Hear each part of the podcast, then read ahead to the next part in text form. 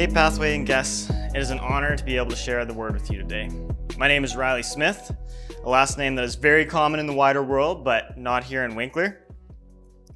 Um, but I'm just going to jump right into it today. Let's get started on this adventure in Colossians 3:16. Now, right away, I'm going to remark on something that Pastor Rob always says. He says, if you don't know where the book of Colossians is, at the beginning of your Bible, you got a table of contents. People worked really hard to put it there, just don't be ashamed to use it. One, I want to reiterate that point, but I also want to note how he makes that point every sermon, because it does something that I think is really important and plays into what we are going to read about in Colossians 3 16 to 17 and other places. So please remember that line, though I'm sure if you've listened to many of Rob's sermons, you've already have it memorized, and we'll get back to that later. This passage doesn't need any introduction.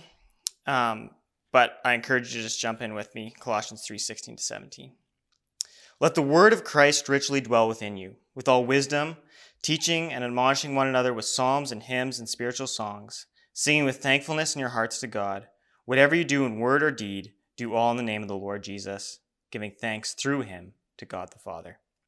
I just invite you to pray with me now. Father, we are grateful for the gift that you have given us of salvation for the good news, for sending Christ to us. And we're grateful to you, Jesus, for the sacrifice that you've made. I just ask as we go into this sermon that we would learn from your word that what you want um, everyone to take home, they would take home. Um, that certain things would stick out in their minds that you want to stick out. And things that I say that are not of you, Lord, would just fade away. Ask this all in Jesus' name. Amen. Now, right at the start of the chosen passage, Paul uses the phrase, the word of Christ. Your translation may read the message of Christ. And the message of Christ is a reference to the gospel, the good news. Many of us have a basic understanding of what the gospel is, but I encourage you, if you don't, haven't already, listen to Pastor Andrew's message from last week entitled Gospel Defined. I think you'll find it really helpful at defining the gospel. Uh, Paul wants this message of Christ or gospel to dwell. That means live with us, be at home among us. Not a guest or a passerby in our lives, but someone or something who is always with us. But who is the you? Who is the us in this circumstance? Because I think it's important to note that the you that he uses is actually a plural you. He's referring to the whole church, in this case at Colossae, because it's the book of Colossians. Not just the individual members. It isn't about us as individuals, as our actions when he starts talking about this. It is about us as the church, as the whole you. So note that this isn't just about you. This is something we do as a whole. Every one of us plays a part in this together. Even though the word dwell already clearly designates that the gospel should be very common among us, Paul also wants to use the word richly or abundantly. It is not enough just for it to live with us, but it must be abundant, common, unsurprising as it dwells among us. But what does this look like? Paul goes on to share what it does look like. Paul describes it as with all wisdom, teaching and admonishing one another with psalms and hymns and spiritual songs, singing with thankfulness in your hearts to God. Whatever you do in word or deed, do all in the name of the Lord Jesus, giving thanks through him to God the Father. This is what it looks like in Paul's eyes when the gospel lives among us. Now, as any parent of a two year old knows, the logical next question is why? Why does the gospel living among us need to be shown in this way? For all the two year olds out there, we're going to answer this question. And I think it can help the rest of us along the way. There are at least four reasons why. And I think there can be others as well, but these are the four that I'm going to mention today. One, it's a natural outpouring of the message of Christ dwelling richly among us. This is what naturally happens when the gospel is be, being um, is dwelling among us. It naturally happens without us even having to think about or attempt to do it in any way. Number two, it is a natural reaction to the gift of salvation. So, in this sense, when we see get given this, it's grace this gift of salvation, this gift of Christ coming and sacrificing on our behalf that we didn't deserve. So when we react to that, our natural reaction is to also have grace outwards, to be thankful. Number three is it's commanded. I think there is often times where we come along stuff in our life where we don't understand why we should do that or we don't feel like we should. There are certain times when our natural inclination is not to love someone, but we know that it's commanded of us. And so that's another reason why it's commanded. And while all three of these are really important, it's actually the fourth one that I'm going to focus on the most today. And the fourth one is by living out the gospel inside the church, others outside the church will come to know who Christ is and maybe even uh, develop a personal relationship with Him. To say this otherwise, what we do inside the church is a beacon to those outside the church.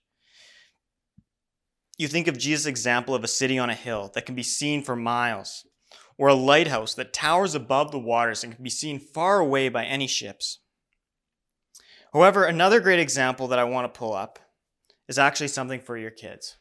Because I think even though this sermon, even though this message, it's not designed to be for kids. But as an adult, if you have kids, if you have nieces and nephews who are Christians, who believe, they have some of the best chances of being a beacon, of being a light in their peers' lives and those other kids' lives, whether it's at swimming lessons, school, maybe a homeschool group, Maybe it's at uh, Sunday school with kids who aren't Christians. These kids are often put in situations where they're meeting kids who don't believe, who don't have faith. And so, a great way of describing this to them comes from a game called Minecraft. And it's a really popular game. I'm quite sure that your teen or your kid will have heard of it.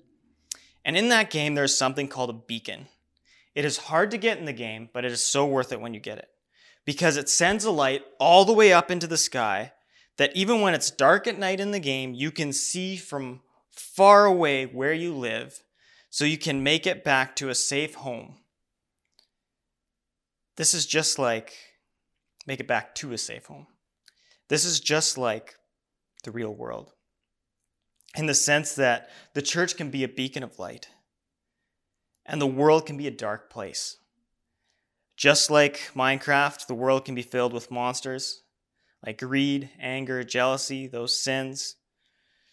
It can even just be the pain of losing loved ones. And it can be other people, how they treat us.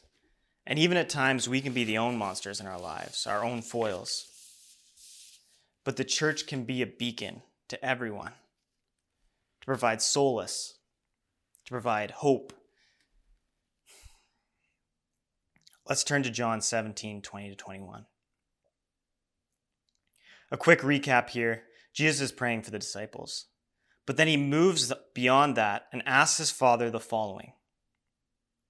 I do not ask on behalf of these alone, but for those also who believe in me through their word, that they may all be one, even as you, Father, are in me and I in you, that they may also be in us, so that the world may believe that you sent me. It is here Jesus expresses his prayer to the Father that everyone who believes in Jesus from the apostles' preaching and teaching, aka all of us, would be one. This is a prayer that we can read that Jesus prayed about us. If you want to know what Jesus prays for you, here is one thing that we can look at and knows, know that he prays about for us. that we would be so tight together that we would be one even as Jesus and the Father are one. Now, there's so much theological thought on the Trinity. There's been so much conversation over the last 2,000 years about how the Father and Son can be two and yet one.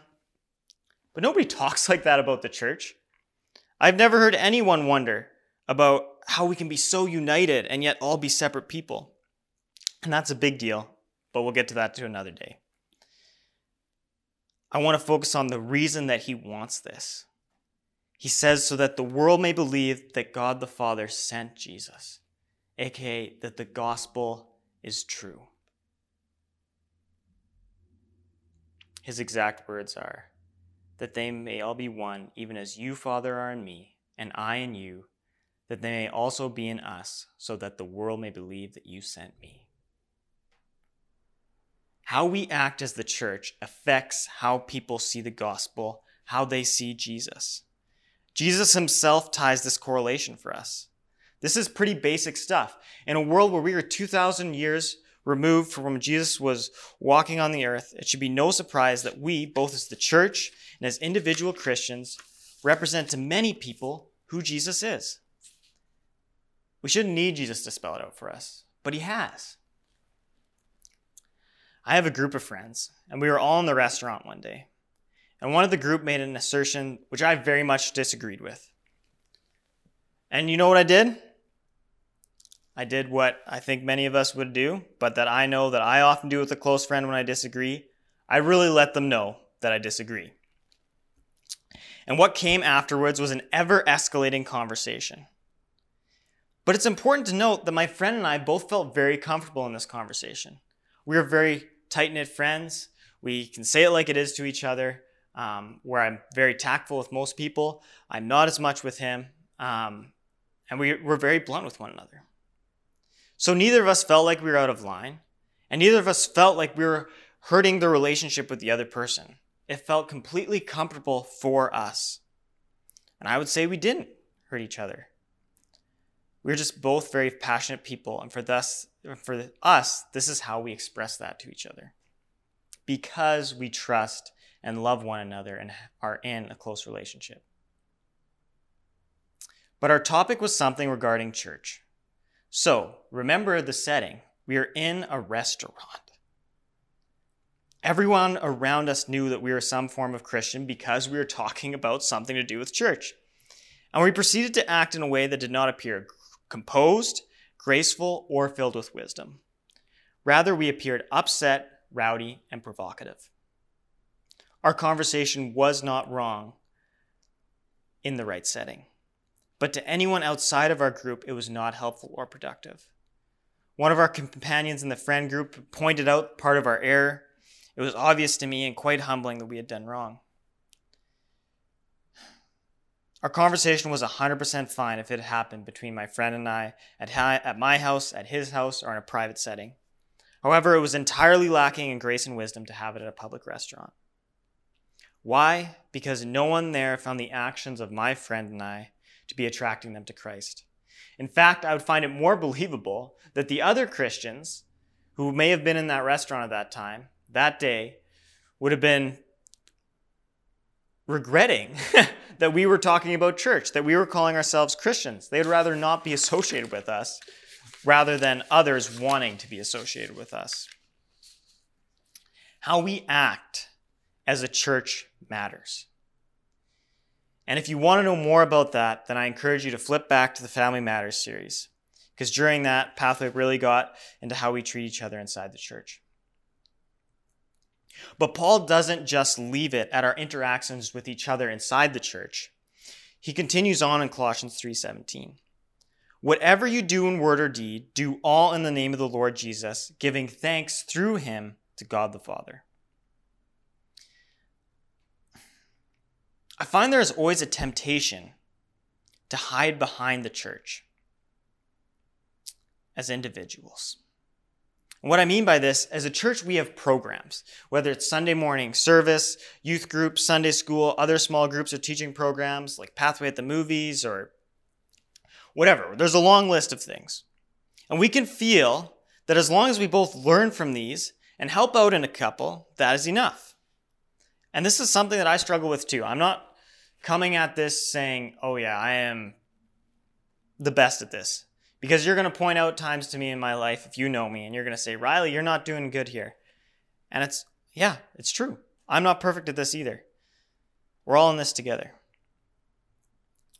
When we feel like, whether consciously, but more often subconsciously, that we have done our part, and we can go home and we feel like it doesn't really matter if we don't treat our spouse, our kids, our parents, our friends, coworkers, employees, bosses, clerks, all the people that we run into consistently the way that Christ would treat them because we've done our part. We've gone to Sunday school. We've gone to church. We've you know, did our part serving at Sunday school and we did our part listening at church and, and now we're good to go. Or whether it's youth group or whatever it is. But the gospel was never designed to be segmented out that way. It's an all or nothing thing. As Paul points out, it's every word and deed. He even addresses what is often our one way out from a job well done which is really interesting that we take this one way out so often because we get so close to doing things right and then we have to mess it up. But have you ever done this? You get home from a day of work or from hanging out with family and you have you have an amazing job, you come home, you treat your spouse really well, you're perfect to your kids or to your parents or whatever sort of family or living situation you're in. But then we get into this victim mentality after where we're lying there in bed, or maybe it's on the drive to work the next day or some other place, we can have this thought process roll through our heads. And we are thinking about how maybe our boss is a jerk, or we're thinking about how our kids just aren't thankful enough for all we do for them, or the weather's too hot, or too cold, or life just sucks. If we are doing that, we are still missing the point. Because as Paul says, we're supposed to do all this while giving thanks through him. That's Jesus, that's the him there to God the Father. So, as we walk through our life doing all these good things, we are called to be thankful too. And I get it, it can be tough. There is days when it's just so tough. But here's some steps that I really find helpful for myself, and I'm going to share those, and you could throw them in the garbage because these are just steps, but I find it helpful for helping me process through this stuff. So these are the following questions I ask myself. Number one, I ask, can I do anything about it? And if the answer is no, I can't do anything about it, then I ask myself, do I still want it to change? And if I still want to change it, then I pray about it. If not, then it's time to move on. It's that simple. If I can't change it, if I can't do anything about it, and when it comes down to it, I don't want to take any steps to do anything about it, I'm not even willing to talk to God about it, then I just got to move on. Number two, or the question that you ask after that, if you can do something about it, do I want to? Because sometimes we crumble on and on about something. I know I do this, and then it comes down to it, and it's like, well, do I actually want to do something about this? No, I don't. So if I actually don't want to do something about it, then we got to stop grumbling about it. We got to stop focusing on it. And if I do want to do something about it, then let's do that. Maybe the boss is just treating you in an entirely non respectful way. Then have a conversation, a respectful, measured conversation when you're calm. Or maybe, yeah, your kids, you do a lot for your kids and you think they need to think more about being thankful for the things in their lives. Well, then what can you do about it? Maybe talk to another parent who knows about, you know, maybe he's gone through the same thing or a more experienced parent who's older. If you can do something about it, then do it and stop grumbling about it. We can't let ourselves get stuck in this stage of grumbling about something that we don't even care enough to do anything about. And we can't grumble about something for so long when there's nothing that we want to do or either can do about it. Now, some of you may have an objection to this. And I recognize that exclusion, and I'm not talking about that exclusion, but I will mention it to, because it's legitimate. And I call that mourning. It's different though. I've lost my father, my father in law. I watched my mother and mother in law mourn the death of their husbands, my grandma and grandpa mourn the death of their son. And I know so many of you have unique and painful experiences that call for genuine mourning. I can't fully understand your individual circumstances, but I firmly believe in the need for genuine mourning and release. But there's a difference between those situations that we genuinely need to appropriately mourn over and those things that are an everyday part of life that we need to let go of. I don't think I need to explain that difference in more detail, but that anyone who has mourned the loss of something or someone knows the difference.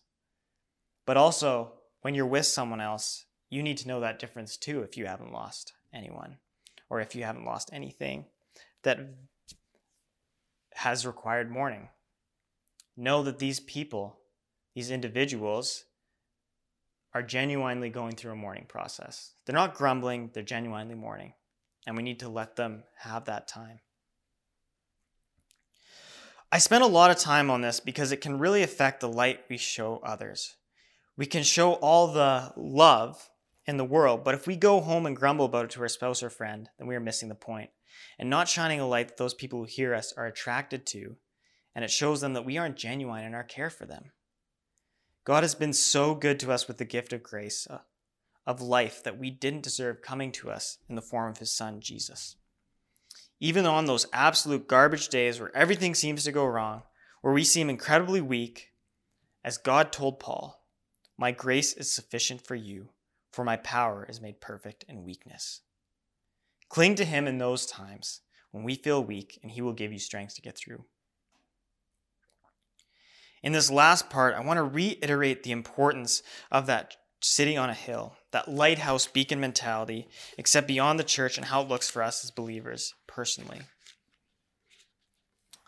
I don't know if any of you have ever heard, well, actually, I know that some of you have heard of The Truman Show, um, but maybe not all of you have, and I'll explain a little bit about it. In The Truman Show, a man, it's a movie, a man named Truman lives his whole life as the main character in a TV show. People, people watch him from all over as he goes through his everyday life. They see how he acts in his marriage, what it's like for him to go to work, um, how he treats his friend, friends. His whole life is essentially under a microscope. But he doesn't even know it. That's the piece of this. He's just walking through life, um, and he was born in this TV set, this massive TV set that watches him his whole life, and he just thinks it's a normal town. It's a really cool idea for a show. And I'm sure most people, when they watch it, catch themselves wondering if it is true in their own life. I'm here to tell you it is true. But no, don't worry, I'm not sharing a conspiracy theory that we were all on a TV show. But I do believe that we are all being watched.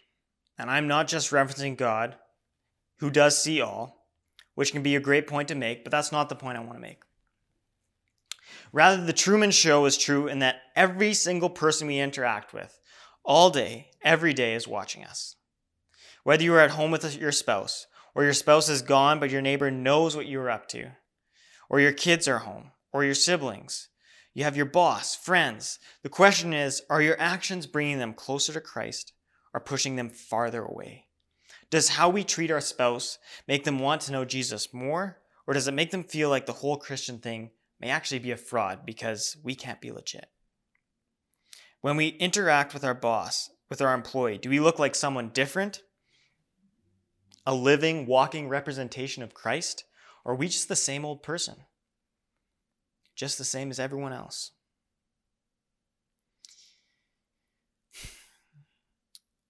This strikes home for me because my dad didn't have much use for God growing up. But at school, my dad met someone his teacher who seemed so different from the other teachers.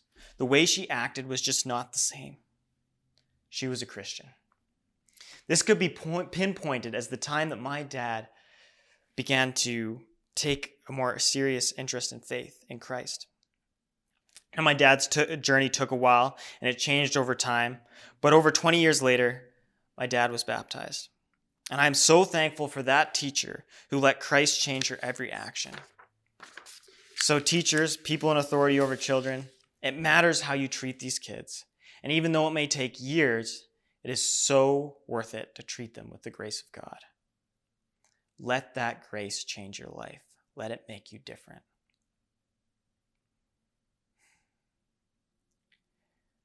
My dad also let God change his heart and work on him and how he treated me. And I still remember as a middle school boy, I'm riding in the grain truck beside my dad, He's just dropped off some grain at another farmer's place. But I actually thought that my dad hadn't treated his farming friend right. So I told him that. Calmly, I informed him that he shouldn't have treated him this way, and he should have treated him this way instead. I'm not going to go into the details of what I confronted him on. Can you imagine? You're in your 40s, and your young whippersnapper, 12 year old son says to you that you have messed up and has the audacity to tell you that you should have done it differently and that you don't know how to properly talk to your friends. He could have reacted poorly. He could have told me off or interrupted me and informed me that I don't understand the situation, but he listened to it all and took it under consideration. He didn't give me any negative feedback about that. He just listened to me. He wanted to hear what I had to say, he wanted to know. What did that tell me as his son? It taught me that my opinion matters, far more than him ever just telling me that it did. It told me I can challenge him in private whenever because he will always listen. It told me that even when I disagree with something he did, I am still his son and loved. Now that doesn't 100% transfer over to God because our Father up there up there is perfect. Up there and in here. But it has always helped me to know that my heavenly Father will, even better than my earthly father, always love me, always listen to me, and always desire to talk to me. One conversation where my dad could have gotten angry with me instead helped instill those values. I don't want parents to underestimate that. He didn't plan that conversation, he didn't ask for it. And I would say if he had been a better friend beforehand, it would never have happened. And that's my, my perspective on it. But he used that time anyways.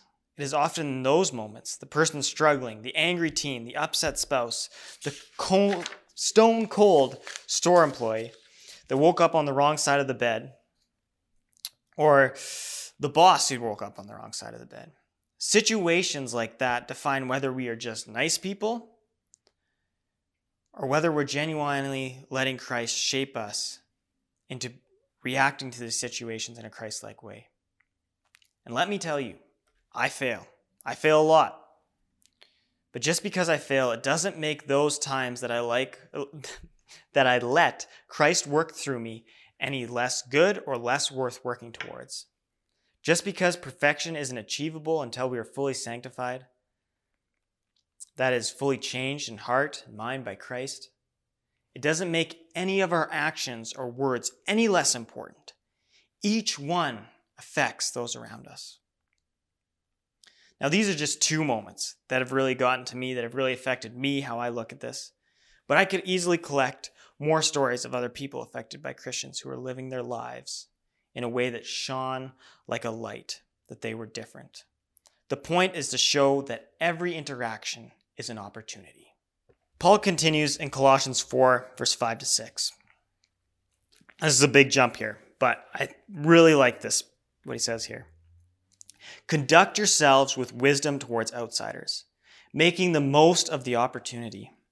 Let your speech always be with grace, as though seasoned with salt, so that you will know how you should respond to each person. This goes back to how I noted Rob's words.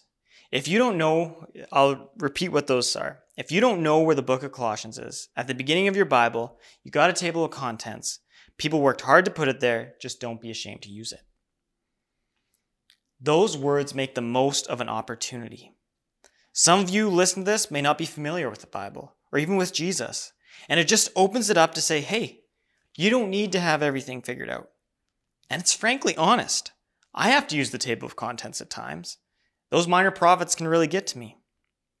But Rob's words are filled with grace, and it immediately makes me feel like I can relax when he says them. This is how we want to introduce people to Christ. Not with judgment or what we falsely perceive as our privileged positions, but with grace. We have the privilege of being filled with the Holy Spirit and saved by Christ.